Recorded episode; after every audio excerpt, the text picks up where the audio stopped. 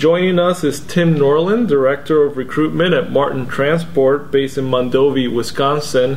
And we're here at the 13th Annual Recruitment and Retention Conference in Nashville, Tennessee.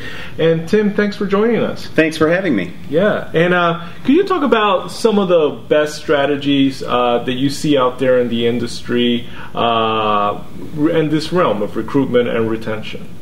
Yeah, um, you know, recruitment, you've got to have a package for drivers that, number one, is going to give them consistent earnings. Number two, give them excellent equipment to drive. And number three, give them a quality of life, get them home when they want to be home. That those three things spell success for most carriers, but those three things together are some of the hardest things for a trucking company to do. They can hit on two, but maybe not the third. So, uh, you know, coming to this conference to hear how people are doing, other carriers are doing things, how we're doing things relative to them, it's always good to bounce ideas off one another. And I always go away from this conference with something new that I can take back and implement at Martin.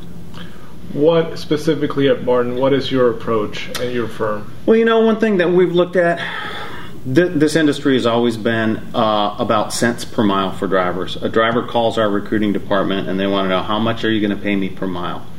We, we've tried to turn the tables a little bit and, and focus on consistent earnings for our drivers.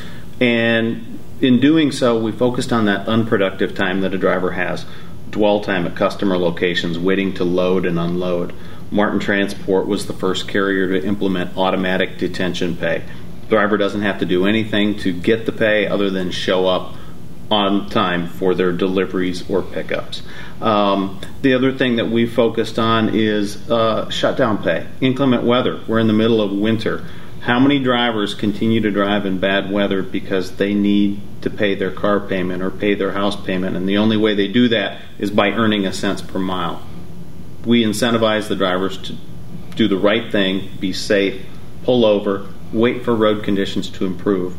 But to make sure their earnings don't suffer, we pay them $20 per hour while they're doing that so that there's peace of mind. It helps them make the right decision. And uh, we found that by doing those things with the automatic detention pay and with the, the downtime pay, yes, it costs us money, but in the end, our drivers are safer, they make better decisions, we're more, more efficient at customer locations, and bottom line, our drivers have consistent earnings week after week after week, regardless of how many miles they drive.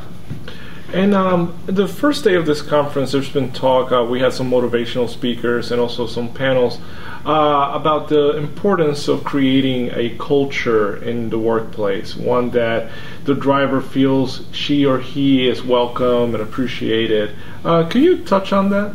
Absolutely. You know, um, that's something that we, we try very, very hard to do at Martin, and it starts from day one in orientation. It actually starts before orientation at Martin when a driver is scheduled for orientation with us, one of the first things they get is a phone call from the operations manager for the fleet they're going to be operating on. And that's unusual. Usually it's left to, to the recruiter to schedule travel and, hey, we'll see you in orientation. We go that extra mile. We reach out to the drivers. We answer any additional questions they have. We may even reach out to the family and welcome them to Martin um, and let them know that there's an open line of communication.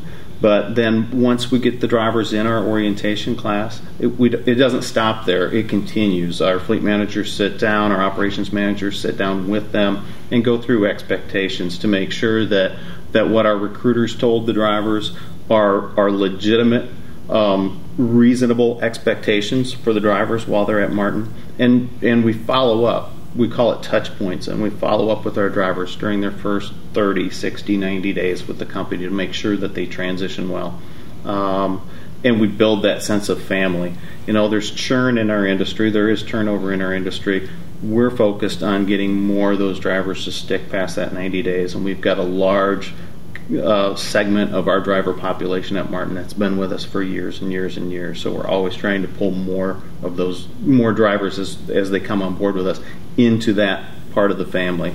And uh, the only way to do that is to reach out to them and, and welcome them. And what is the feedback? What is the response that you get? The drivers absolutely love it. The welcome calls, they can't believe that they're getting a phone call from the operations manager or a vice president of operations because Oh, yeah. anybody that can that has the time to do it will do it. So uh, that's been very very positive for us, and uh, you know we think it gives us a little competitive advantage uh, when we do that to the drivers. And uh, then when they come in and they meet the person that called them to welcome them, there's already a connection built, and that really helps. Exactly. I want to, Tim, thank you for joining us at Transport Topics and check out ttnews.com. Thanks.